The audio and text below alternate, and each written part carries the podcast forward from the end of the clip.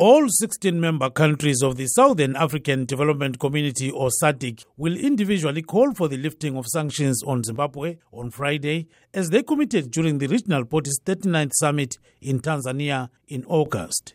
Addressing reporters in Gaborone recently, SADC Executive Secretary Dr. Stergomena Lawrence Tax explained the decision. The 25th was uh, chosen or decided by SADC heads of states when they met in August just to emphasize that is uh, indeed it has taken so long uh, for this sanction to continue being in place and to be lifted. Every member state is at liberty to choose any kind of activities which they feel that is going to have an impact and to add voice to SADC voice of uh, calling for lifting of sanctions. The countries are echoing Zimbabwe's claim that targeted sanctions imposed by the United States the United Kingdom, the European Union, Australia, and others over allegations of human rights abuses, rigged elections, and forceful takeover of land from white farmers are hurting the economy. Imposed during the leadership of then President Robert Mugabe, Zimbabwe has argued that, contrary to the West's claim that sanctions are targeted to specific individuals and entities tied to the ruling ZANU PF party, the sanctions are broad and are hurting the country's citizens. Zimbabwe President Emmerson Mnangagwa made this point at the 74th session of the United Nations General Assembly in New York. These sanctions constitute a denial of the human rights of the people of Zimbabwe to develop and improvement of their quality of life. Furthermore, the sanctions are slowing down our progress, inhibiting our economic recovery and punishing the poorest and the most vulnerable in our society. Zimbabwe's Foreign Affairs and Trade Minister Sibusiso Moyo has released findings on the impact of the sanctions, which Information Minister Monica Mutsvangwa shared to reporters during a recent post-cabinet briefing in Harare. The minister stated that Zimbabwe had lost at least US dollars 42 billion on account of the sanctions. Despite the sanctions being labeled as targeted, the sanctions have and continue to inflict pain on the rank and file of Zimbabwean citizens, especially women and children.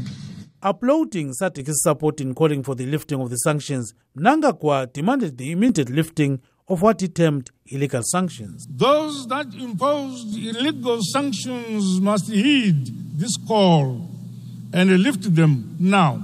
Lawrence Tax said SADC's move to pile pressure on Western countries is overdue. This uh, process has been there. Zimbabwe has tried for quite a number of years. SADC has also been uh, trying to work together with Zimbabwe for a number of years, but uh, we are not seeing results. So, what is happening now is to emphasize that indeed allows Zimbabwean to enjoy their political independence. They can only enjoy their political independence if the political independence is accompanied by socio-economic development. The U.S. has two sets of sanctions on Zimbabwe Executive Order 13288, which includes uh, travel bans and arms embargo, and also the recently amended Zimbabwe Democracy and Economic Recovery Amendment Act of 2018, or ZIDERA, which calls for certain reforms to enable Zimbabwe to, among other things, access loans from financial institutions like the International Monetary Fund. United States Deputy Assistant Secretary of State for Africa, Matthew Harrington, explains. We don't have sanctions in place on the people of Zimbabwe, right? There are two categories of sanctions. One is the ZIDERA, which has not really taken effect yet because ZIDERA refers to debt relief and new lending. Uh, and for that to happen, there need to be certain conditions met. Those conditions have not been met. So ZIDERA uh, provides a roadmap to the future, but hasn't really been called into effect yet. There's a second category uh, of targeted sanctions, financial sanctions, focused on individuals that have been determined over the years to have played a negative role uh, in the undermining of democratic institutions and processes.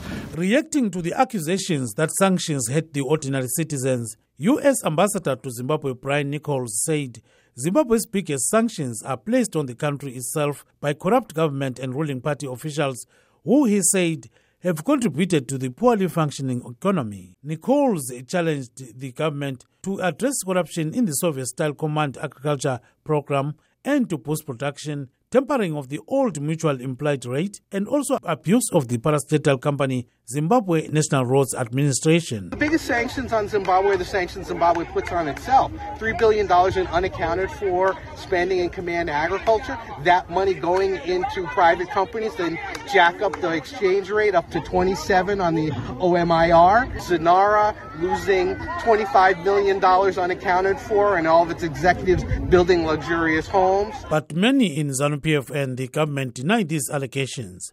Former ZANU PF member of parliament Malaki Nkomo says the U.S. is trying to bring Zimbabwe to its knees. What we are trying to do as, uh, as ZANU PF government is to show the whole world that we are suffering just because of these sanctions that have been targeted to our leaders and the country as a whole. It's not our leaders who are only suffering, but everybody in Zimbabwe is suffering because of these sanctions that have been bestowed on us. Harrington said Zimbabwe can only expect better relations with the U.S., including the lifting of sanctions, if the country addresses issues of human rights, corruption, and economic mismanagement. We welcome some of the change in tone and some of the commitments, but we would very much like to see those commitments translated into action on the ground. If they are, uh, that will lead to a better relationship with us. I think that's the bottom line. U.S. Ambassador to Zimbabwe Brian Nichols says only 141 people and companies are on the country's sanctions list. Zimbabwe has hired some companies in the United States